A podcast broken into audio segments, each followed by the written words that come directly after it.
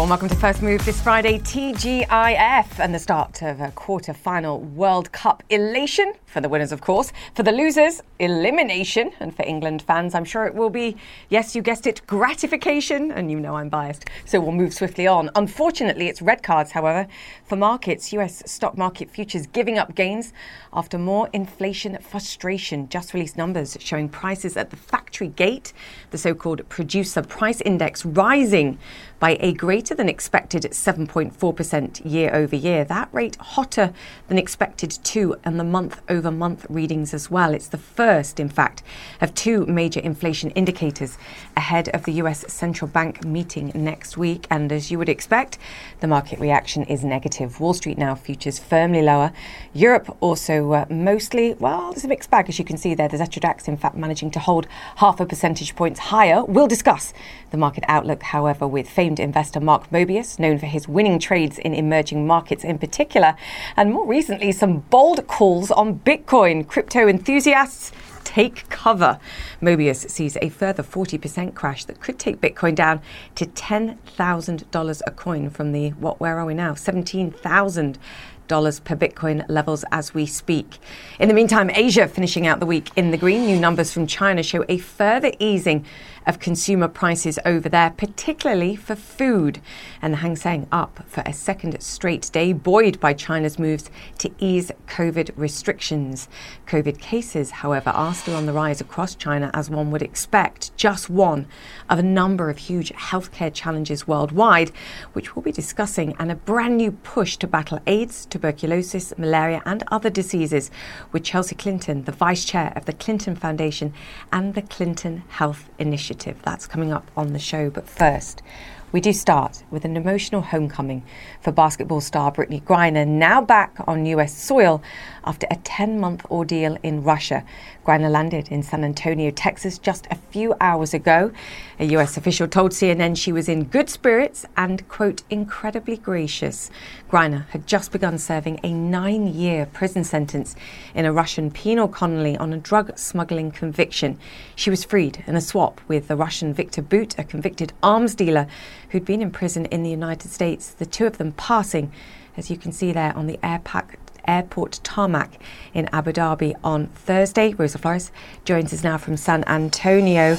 And um, Rosa, I know you were there for when she uh, stepped onto the tarmac in the United States. Her first three steps felt a little anticlimactic to me. I've, I've watched the video a number of times, but one can only imagine what she felt at that moment. You know, you're absolutely right. Yeah, you look at that video and it, it seems very anticlimactic, mm-hmm. like you said and it really was here from the ground because as you as you mentioned i was here when that plane landed. There really was no big fanfare. There was no big public spectacle welcoming uh, brittney griner to the united states. It really was very simple. All that we witnessed happened here was the plane landed here at kelly field in san antonio texas and uh, um, the uh, the plane uh, stopped by a hangar and a few officials boarded the plane, and then after a few minutes, literally a few minutes, they deplaned. And then Brittney Griner um, left the plane, got off the plane, and she walked into a hangar. And that's all that we were able to observe here from the public spaces where all of the media was. And that was it. But those were her first steps as a free American in the United States. Brittney Griner is finally home. The WNBA star landed in San Antonio early this morning after nearly 10 months detained in Russia. The most important emotion that I have right now is just sincere gratitude. Griner is returning home to her family, teammates, and a legion of supportive fans. We love you and we are here for you. Uh, we know that the journey that she has just experienced was a very difficult one, but we're here to walk with her step by step. The Biden administration secured Griner's release in a high stakes prisoner swap with arms dealer Victor Bout after months of negotiations. I'm proud that today we had made one more family whole again. So, welcome home, Brittney. Griner is seen here leaving Russian detention, boarding a plane, given her passport, and realizing she is heading home. Are you ready for long flight? Uh, yes. Yes. The swap took place in Abu Dhabi, where the two were seen passing each other on the tarmac.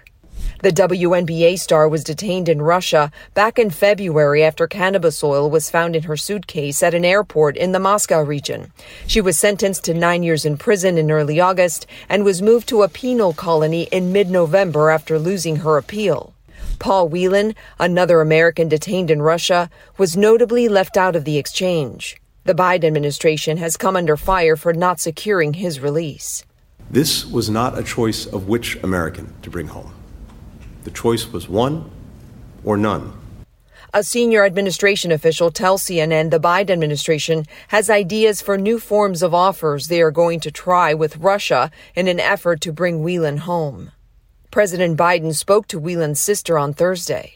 There are a lot of people moaning and groaning about Victor Bout going uh, back to Russia, but I've got to say, uh, it's an amazing thing to be able to get Brittney back. So I would urge everyone to, uh, you know, to keep their partisan sniping out of it. CNN spoke by phone with Whelan. I would say that if um, a message could go to President Biden that um, you know this is a precarious situation that needs to be resolved quickly. And now, uh, Julia, the other obvious question here, of course, is what happens next? What happens with Brittney Griner? And while U.S. officials are not saying exactly what's going to happen and give us a play by play of what her day is going to be like today, they do say that, that she is going to a medical facility to get a medical evaluation. And as you know, just a few months ago, Trevor Reed went through this very same experience. He actually landed here at Kelly Field in San Antonio, Texas, and he was offered the opportunity for a program by the DoD that helps uh, not just military people, but also civilians reintegrate into society after an isolation event, in this case, being detained in a foreign prison. And Trevor Reed's family telling CNN that they recommend for Brittney Griner to do this and for the process to be at her pace because, of course, it, this is different for everybody. And of course, it's different for Trevor Reed and it's going to be different for, for Brittney Griner. But the point here is that there is care that is here in the United States, the, the, the U.S. welcoming um, Brittney Griner with open arms and resources so that she can be a free American here on U.S. soil and hopefully get back to her family soon. Yeah. Julia. And for now, safely back home. Rosa Flores, thank you so much for that. Okay, now to China, where a temporary shortage of anti epidemic drugs is reported. The country now bracing for a potential surge of COVID cases as it slowly moves away from the zero COVID policy. This comes after angry protests erupted across the nation against the strict government restrictions. And the world has been able to see the rare images despite China's Great Firewall censorship, thanks to one Chinese artist in Italy in particular. And our Selena Wang got to speak to him. Video after video of historic anti zero COVID protests in China broadcast on the world's television screens everywhere but inside China, where authorities censored all evidence of the protests. So, how did these images manage to get beyond China's controlled internet? Newsrooms around the world, including CNN, have been relying on information from this Twitter account. And there's only one man behind it Li, a Chinese painter in Italy, whose identity we're hiding for security reasons. This account may become a symbol that Chinese people are still pursuing freedom of speech. When you post something within China, it will quickly disappear. This account can document all these historical events that cannot be saved inside the country. His account quickly turned into one of the world's key sources for protest information. Li says he received thousands of submissions per day as the demonstrations unfolded. Apps like Twitter, YouTube, and Instagram are banned in China, but people used virtual private networks, or VPNs, which are prohibited in China, to access Twitter and send their videos to Li. What's the motivation behind all the work you do? It's to let people inside of China climb out of the Great Firewall to see what's happening at this very moment. But that's exactly what authorities want to prevent. Here's what happens if you search for information about any of the protests on Chinese social media. You get a notice that says, sorry, no relevant results are found. Meanwhile, on Li's Twitter account, he was rapidly uploading videos of demonstrations across China, from Urumqi, Nanjing, Chengdu, to Shanghai, where protesters chanted for Xi Jinping to step down, calling for freedom and an end to zero COVID. And researchers say the Chinese government is even trying to bury information about the protests from social media users abroad. Search on Twitter in Chinese characters for cities that had protests, and you get this a flood of spam and porn advertisements. The spam campaign, researchers say, appears to be the work of Chinese authorities. Twitter did not respond to a request for comment. Are you worried about your own safety? Mm, of course, I'm very worried. I get a lot of anonymous harassment saying, I know who you are, where you live, and I will kill you. His parents frequently call him in fear, he says, and the Chinese authorities have been harassing them too, making midnight visits to their home in China. What price do you think you have to pay for the work that you do? This account is more important than my life. I will not shut it down. I've arranged for someone else to take over if something bad happens to me. I'm mentally prepared, even if authorities won't let me see my parents again. Authorities in China try to keep the country in a parallel universe, but Li is playing a pivotal role in breaking that bubble. Li spends hours a day on the account, only taking breaks to feed his cat, and barely slept during the peak of protests as he sorted and verified the endless stream of video submissions, each one urgent and historic. He's doing the work that he hopes one day Chinese journalists and Chinese citizens from within China will be able to do without fear. Selena Wang, CNN, Beijing. Brave. Okay, let's talk data. Prices paid to producers in the United States rose less quickly last month, a modestly hopeful sign for consumers. The November producer price index, though, was up 7.4% year over year.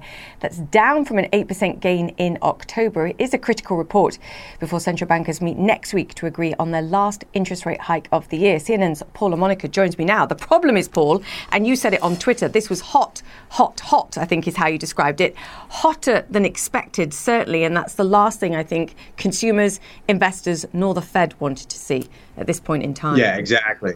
Yeah, sorry to go all Buster Poindexter on you there, but uh, you know, hey, child of the '80s, like what can I do?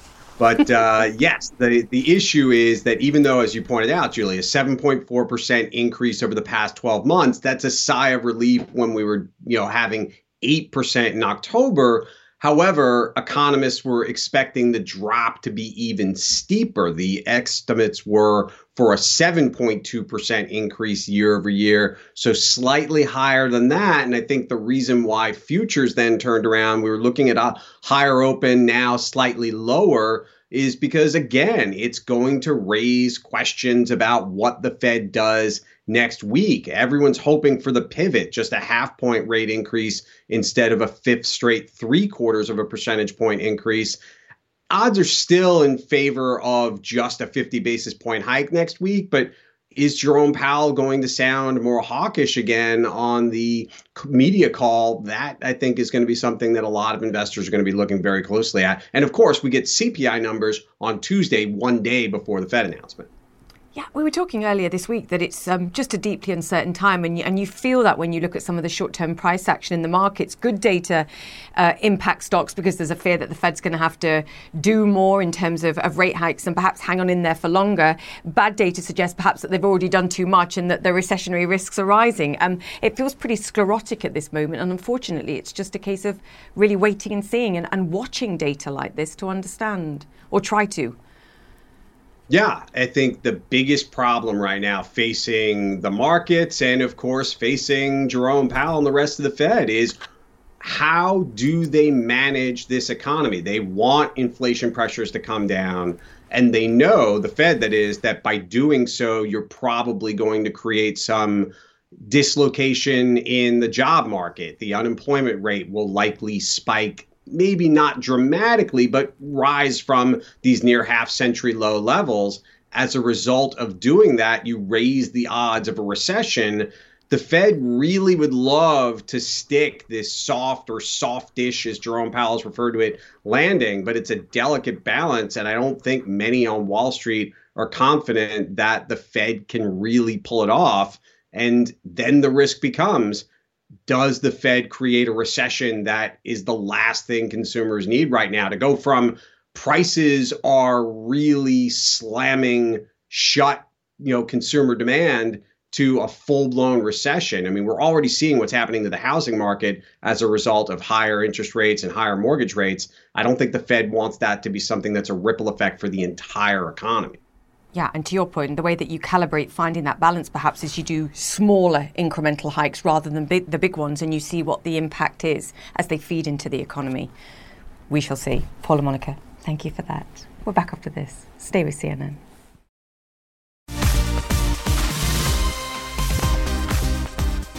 Welcome back to First Move. In a world of uncertainty over global recessionary risks, inflation, rising interest rates, currency pressures, and the pandemic tied hangover of high government spending, investors have been left hunting for a lost ark of opportunities while hoping to avoid the odd temple of doom.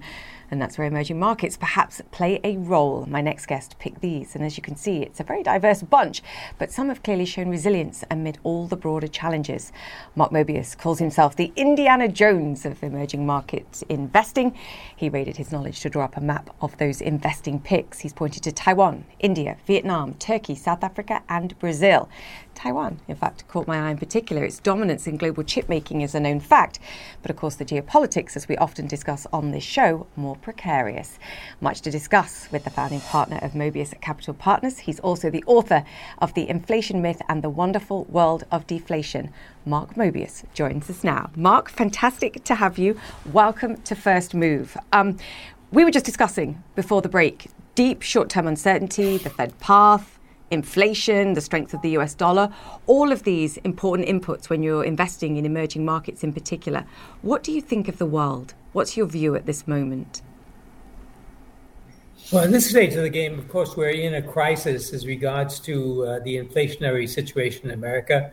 And of course, where America goes, the world follows. I mean, if the US Fed raises interest rates, then everybody else has to follow unless they want their currencies to go uh, down dramatically.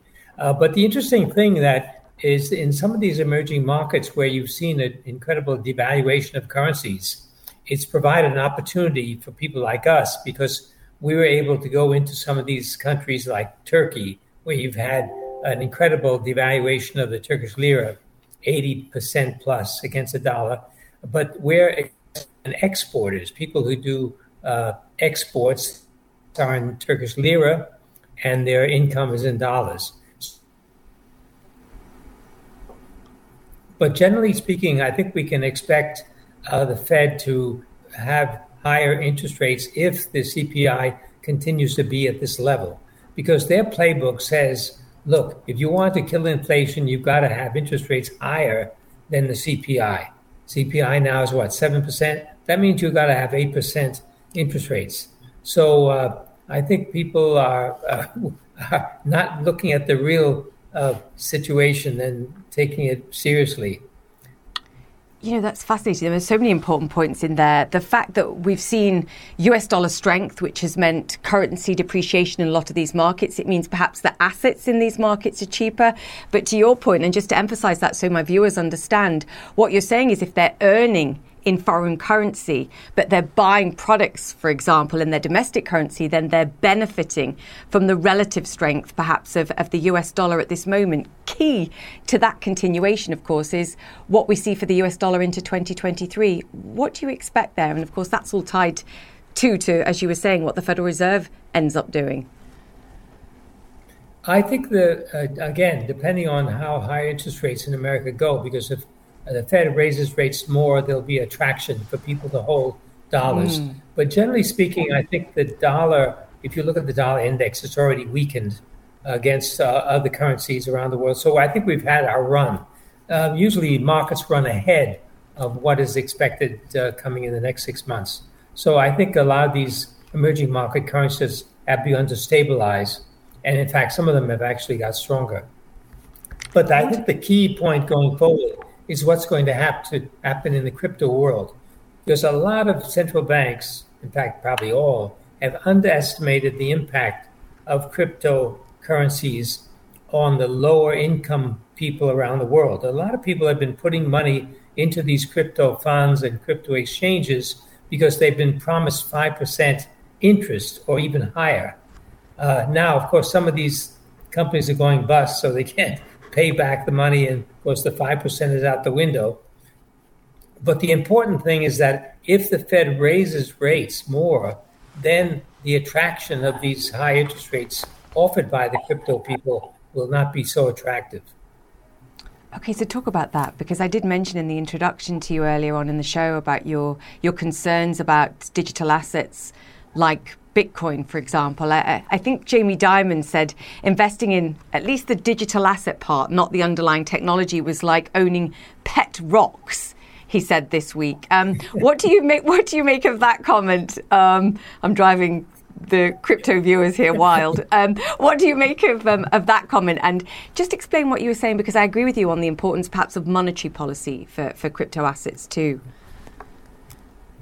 Well, I think his point was very well taken. I, I, I, know Warren Buffett has said it's like rat poison. And when people ask me about crypto, I always say I don't like to talk about religion in public because at the end of the day, it's a faith. Uh, and there's a whole generation of young people who believe uh, what they see on the internet and what they see on their cell phones. So uh, I think there's a lot of people who are going to be sadly disappointed uh, because even if you look at the background, the blockchain uh, theory, uh, that has a lots of faults. I mean, the idea that blockchain cannot be hacked uh, just is not true. It has been. So the foundation of the whole crypto world is very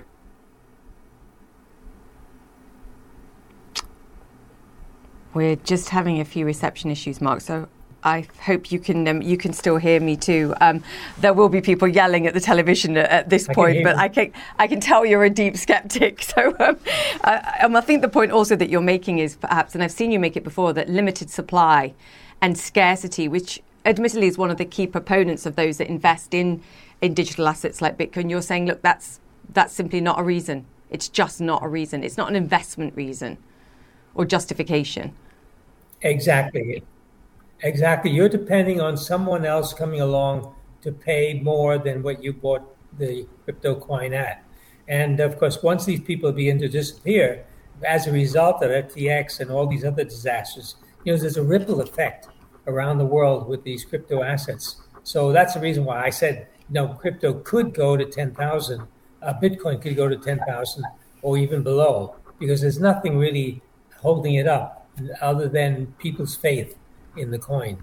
Yeah, your point about religion, I think, at this point, um, it, well made to tie those uh, threads together. I have to talk to you about Taiwan because I also um, talked about that in, in the introduction as well. I've seen you make comments about China and uh, sort of the valuation. Uh, relative valuation opportunities here, but also that you're already an investor in Taiwan.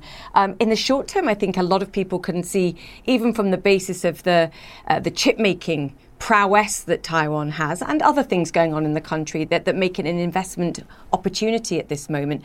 But longer term, the geopolitics mark that the risk reward here for now is, is calculated. How concerned are you about perhaps the future? Uh, that's a good point. I mean, this is one of the reasons why I'm worried about China, of investing in China. We have a little bit in Hong Kong, but we haven't put anything in China because if China decides to attack Taiwan, then we'll have a situation like we had with Russia, where the U.S. will impose an embargo, and suddenly all the assets that you have in China are out the window. They're, they're going to be locked up. You won't have access to them. So that's one thing that worries me. So we decided Taiwan is the place to be uh, for a number of reasons. It's a great country, great entrepreneurial people. You have the best of the Chinese there in the sense that it's an open society. They're very creative, and they're, of course, they're leader in the uh, tech field, particularly in uh, chips, in microchips. So, uh, but what we've been doing is saying, okay, uh, let's be careful and invest in those companies that are doing the software for chips, mm. because it's really a people business, and these people can be flown out and flown to California or anywhere else in the world if something happens. So that's sort of a backup. But at the end of the day, uh, Taiwan is the place to be. uh, when we want to get access to uh, Chinese uh, ideas and Chinese creativity. And for the investors that are, are watching this, and it's not just about the short term, clearly, but if you had to choose a market beyond Taiwan, and I know you've got a number on the list that you like for, for as an outperformer in 2023, despite all the challenges, where, where would you go? What would you suggest to people to look at? India, India, India, India. India is going great guns. Uh, they're one of the fastest growing countries in the world today. And uh, well, you just have to look around America and see who's heading up some of the best companies, particularly in the tech field. You see a lot of Indians. So uh, they've got incredible brain power. And more importantly, the new government, the Modi government, is digitizing the economy and uh, really embarking on a, a, very intense technology push. As you know, India now exports a tremendous amount of software around the world. Now I think they're going to go into hardware uh, they'll begin to replace some of the manufacturing in China. As you know, uh, Apple has already moved into India in a small way, and I think that's going to accelerate going forward. So India is really the place to be, and of course, not necessarily just in tech, but in anything. It's a billion people. They're growing. They're one of the fastest growing countries in the world today, and they're going to continue to grow. So I think the long term future for India looks terrific. Yeah, I think when we're talking about Asia, it's sort of a lazy thing to always assume that we're talking about China, and um, one should not forget the the size, the power, the breadth, um, and the innovation taking place in, in somewhere like India as well. Mark, fantastic to have you on the show. Please come back and talk to us soon. Mark Mobius there of Mobius Capital Partners. Great to chat to you. Okay, coming up. The World Cup quarterfinals kick off in just around 30 minutes' time. We'll take you to the Qatar for the preview right after this. Welcome back to First Move. And on Wall Street, we're simply having a volatile Christmas time. US stocks lower in early trade after that worse than expected read on prices at the factory gate. Not encouraging news for the inflation fighting Fed, as we've discussed. December, though, has been a rough period so far for the Bulls. The Dow on track for one of its worst performing weeks, in fact, since the months of the summer. No time for investors to take their eyes off the ball today, except, of course, when they're eyeing the football. The World Cup down to the final eight. And if you're nervous about the upcoming games, well, of course, I can relate. But why wait for kickoff? Here are today's winners of Yes, you guessed it, the Chatterley Cup, our special look at how the stock markets of the quarterfinal now Titans stack up in the match between the Netherlands and Argentina. Actually, it's Argentina easily taking the cup. The Argentina Merval has soared some 100% this year. Yes, you heard me right. Thanks. I think in part to that emergency IMF bailout deal earlier this year. No Dutch treat for the Netherlands. Stocks down some 9% this year. In today's other battle between Brazil and Croatia, the Bovespa clearly the victor, up around 3% since January. Croatia down over 7%, as you can see. Tomorrow's matchups, now we're talking, include Morocco and Portugal. Portugal on top here, a 3% rise versus a 15% Moroccan stock market slump. And of course, the heavyweight title, she says, between England and France. England scoring goals here, woohoo, as they will on Saturday, of course, she says. The FTSE up 1% year to date, easily beating the CAC Quarante down almost 7%. Amanda Davis joins us now from Doha. Let's hope those stock markets are indicators of the results. Again, I shouldn't say that, but I did. Tell me what's coming up today, Amanda. It's the um, South Americans versus the Europeans in the matches today. Mm-hmm. Yeah, Julia, I wish I was uh, as full of confidence as you are. I have to say, I'm playing it down as things stand, but very much playing it down. I've been here before. Um, but no, today, very much building up. Uh, the name on everybody's lips Lionel Messi as Argentina prepare to take on the Netherlands. Uh, the last time these two sides met at a World Cup in Brazil in 2014, and it was Argentina who took it, broke the Dutch hearts on penalties in the semi final. And that has led the Dutch coach Louis van Gaal back in his third stint in charge of this team to say he and his side very much have a score to settle because looking ahead to that game, we are basically expecting to see either the end of Van Gaal's career on the touchline as a manager, 71 years old, such a long, storied uh, history as a manager in this game, or are we going to be bidding farewell to Lionel Messi, perhaps the last time we see him in an Argentinian shirt? I have to say, the majority of the fans here in the souk this evening, they are supporting Argentina with the Messi name proudly emblazoned on their backs. Uh, before that one, though, uh, we are gearing up for Brazil against Croatia, a Brazilian side who have been supreme in their last couple of games, uh, aside that the Croatian coach Zlatko Dalic is describing as terrifying. They have so many goal scoring threats across the board. Neymar, of course, knows that one more goal will see him tie that 77 record goals for Brazil of the three time World Cup winner Pele. Pele, all the thoughts with him still in hospital in Brazil. He has been sending those messages to this Brazilian side from his hospital bed via social media, and the team very much buoyed by the fact they expect him to be watching on once again.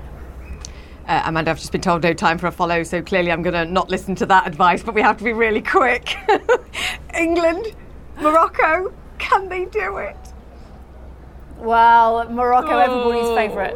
Oh. Newest team, aren't they? They've received the phone calls from the king, and they're taking on a Portuguese side uh, with some disruption in the camp, if things are to be believed, in terms of Cristiano Ronaldo. They have the whole Arab world uh, behind them. Yeah. As for England uh, against France, Kyle Walker says uh, it's not just about Kylian Mbappe. He's not going to be rolling out the red carpet. England confident, I think, of making it to the semi final for a third major tournament. Good luck to all the teams. Just a little bit more luck to England and Morocco in an unbiased way. Amanda, great to have you with us. Curb your enthusiasm, Julia. Thank you. All right, it's still to come on First Move. We speak to Chelsea Clinton and the director of the Global Fund, Peter Sands, about the fund's record investment in tackling some of the world's toughest healthcare issues and how their work has already saved 50 million lives. Stay with us.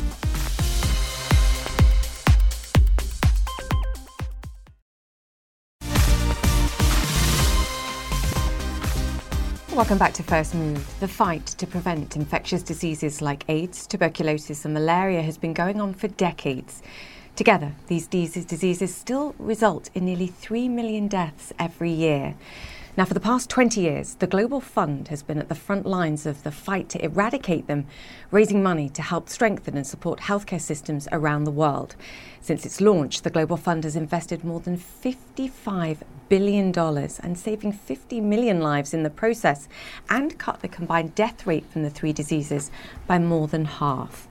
The organisation also works with a number of crucial partners, including the Clinton Health Access Initiative, which has helped scale and raise awareness of health inequity in some of the poorest nations of the world.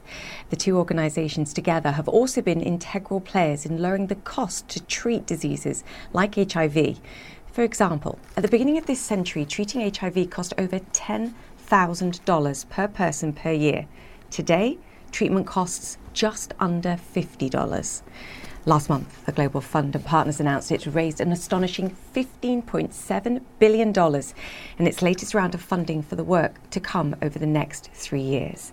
Here to discuss is Chelsea Clinton, Vice Chair of the Clinton Foundation and the Clinton Health Access Initiative, and Peter Sands, the Executive Director of the Global Fund to fight AIDS, tuberculosis, and malaria. Chelsea, Peter, fantastic to have you on the show. And I think all I can say at this moment to begin is wow actually. What an incredible outcome and, and impact. And I think both you and your organisations are trailblazers for what can be done to tackle these huge healthcare challenges. Um, Peter, I want to begin with you. It's clearly not the easiest time to be raising money, but you did it. Um, just frame the challenge for us and, and who rose to meet it. Well, this was, Julia, a roller coaster year. Um, for a difficult year for raising this kind of scale of money. But I actually think it's testimony to how much there, for all the different pressures, there still is a spirit of global solidarity, of people willing to step up to save the lives, protect the communities, some of the poorest and most marginalized communities in the world.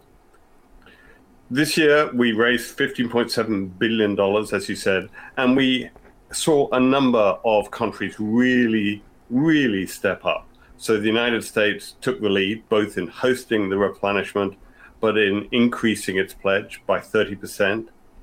But so too did Canada, Japan, the European Commission, Germany, uh, Korea increased by 300%. So we had a range of major donors really increase their contributions. And it wasn't just governments, we also saw increased contributions from our private sector supporters.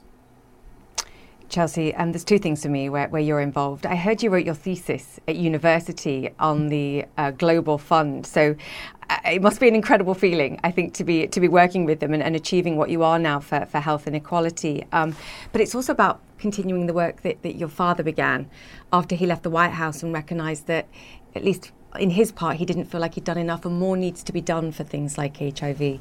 Just just explain that and, and the work that you've been doing on this too. Well, thank you so much, Julia. Yes, you, as my father has said uh, repeatedly, he thought kind of one of the areas where he hadn't done enough, where he had actually failed um, to lead, is in the fight against HIV and AIDS uh, globally, um, and also to fight kind of all of the related health inequities that surround HIV and AIDS patients and people living with the disease uh, across the world, including here in the United States. And so I am incredibly uh, proud of him that he didn't sort of wallow in that guilt. He instead used it as a catalyst to think about kind of what could he do with his capacious brain and heart and networks um, and leverage and platform to galvanize action um, to really make a positive difference in in saving lives and so you know, more than 20 years ago the clinton foundation started the clinton health access initiative um, to focus on uh, trying to change the uh, market dynamics that you talked about in your introduction to shift what had been a high price, low volume dynamic in the market for antiretrovirals to help treat um, HIV to shift it to a high volume, low price dynamic. Um, he believed it could be done, and kind of by 2004, so within just a couple of years of kind of the launch of both the Global Fund and the Clinton Foundation's um, HIV program, you know, that had really started to happen. And so the, the price drops were, were pretty substantial um, and were substantial not just kind of in, in one um, one medicine, but in almost in almost two dozen to help treat adults and children and adults who had kind of co-infections. And that really set the kind of parameters and the kind of protocols for how we've then thought about our work over the next 20 years to try to bring together similar to what Peter does at the Global Fund, kind of different partners from from government, from the not-for-profit sector, from the private sector who have a shared kind of purpose and a big ambition um, to help save and protect lives. And so now we've helped negotiate you know, well north of 100 different agreements on everything from um, pediatric HIV medicines to kind of uh, hepatitis to tuberculosis to malaria for maternal and child health, for child nutrition, and, and so much more. Yeah, I mean, it's incredible. I think at the core of, of, in many ways, of what you're both saying is that you've found a way to be incredibly efficient about pulling the private sector together, the public sector together, working on these partnerships, and and ultimately getting the money, the research, the information, the intellectual property where it needs to go in order to make dramatic change over the shortest period of time. Um, Peter, just explain to me if you can give me an example of, of how this money is utilised and I'm sure as well, particularly in this day and age, the process that goes through vetting that, but also vetting where the money comes from too. Because I know for, for all donors out there and from anybody who gives money on a small or a large scale, ensuring that the money goes where it's intended is also vital for, for that decision to hand it over. Well, I just arrived back from Malawi this morning. Um, And uh, Malawi is a really good example of both the scale of the impact and the nature of the challenges going forward. And, and to frame the scale of the impact, when the Global Fund was founded 20 years ago, life expectancy in Malawi was 46 years. That's how long people could expect to live for. Roll on the clock 20 years, life expectancy is 65 years in Malawi. So a 19 year increase in actually 19 years. And that isn't just an enormous amount of lives that's been saved, but it also transforms the nature of society. People have grandparents. It makes sense to go to university because you've got enough left of your life to actually earn the rewards of going and having further education. But but the work isn't finished, and that's why we continue to invest in places like Malawi. It's still the case that too many, particularly adolescent girls and young women, are getting infected by HIV. It's still the case that there are children dying of malaria. And in the poorest communities, you still see TB killing people. People don't perhaps realize it, but TB, tuberculosis, will kill more people in poor countries this year than COVID does. Wow. It's the biggest infectious disease killer in the poorest countries in the world. Now, the way we work is we don't sit in Geneva and tell people what they should be doing. What we do is we allocate resources to countries, and then the countries themselves, with the input of partners, including WHO, including CHAI, for example, particularly on technical assistance and access to cost effective products. Working with partners, the countries determine the priorities and how they want to go about tackling these diseases. And we work hand in hand with them to make that happen. And the great thing is, it does work. Chelsea was just talking then about um, HIV. HIV AIDS has been an extraordinary story of how to respond to a pandemic far too many people died, absolutely. But in the countries in which the Global Fund invests, and we invest in about 120 countries, mm. there's been a 70% reduction in AIDS related deaths since 2002 and a 54% reduction in infections. So we can beat these diseases, but it does require it does require a partnership approach. You need governments, you need communities, you need the private sector, you need foundations, um, you need NGOs like uh, like CHAI. So if we all get come at this together, we can actually beat these diseases and save just a staggering number of lives. Yeah, I mean it's the, it's your point. I mean that's a staggering statistic that tuberculosis will kill more people than COVID, and yet for all the the focus that we've placed on COVID quite rightly over the past couple of years, but we have to keep these other diseases front and centre of our conversations and, and, understand that the work needs to continue and the money needs to be raised. Chelsea, I have around um, 90 seconds left. I want to give you the final word for, for what the plan is. As you've said, enormous change over the last 20 years, enormous progress, but much more work does need to be done. What are you going to be doing over the next three years?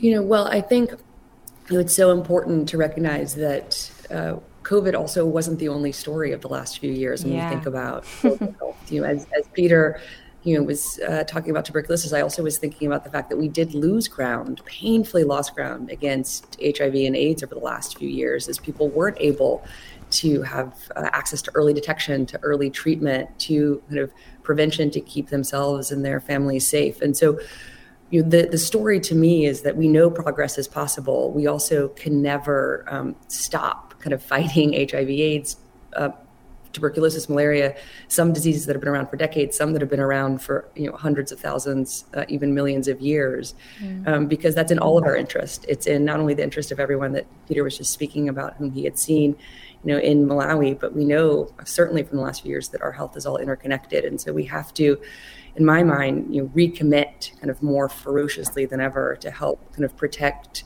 um, protect people from these infectious diseases um, anywhere and everywhere with a disproportionate focus on the most vulnerable and the most marginalized. Um, that's that's morally the right thing to do, but it's also kind of uh, not only for solidarity, but really to help protect our, our shared our shared global public health. And so we're going to just keep doing uh, all that we have done to continue to focus on HIV and AIDS while also be responsive to new challenges, um, including COVID um, and whatever else may inevitably come next. Yeah, I think if we didn't learn in the last two to three years that, that anything like this is a global challenge and illness in one part of the world impacts everyone, then um, perhaps we never will.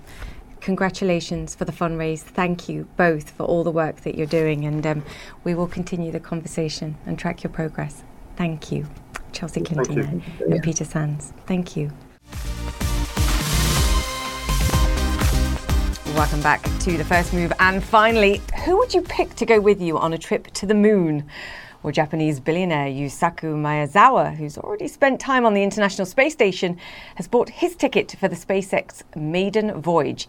And he won't be lonely. He's invited eight celebrities and artists to join him. They include a K pop star and a friend of First Move, too, superstar DJ Steve Aoki. There are also a few small wrinkles to iron out first.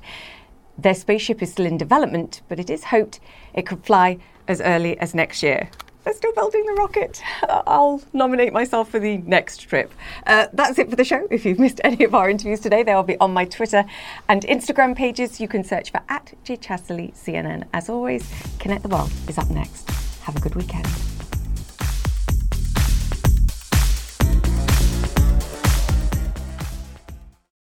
Now streaming exclusively on Max. A new CNN flash doc about the album that has Nashville talking. Call Me Country. Beyonce and Nashville's Renaissance. Watch it at max.com slash call me country. Max subscription required.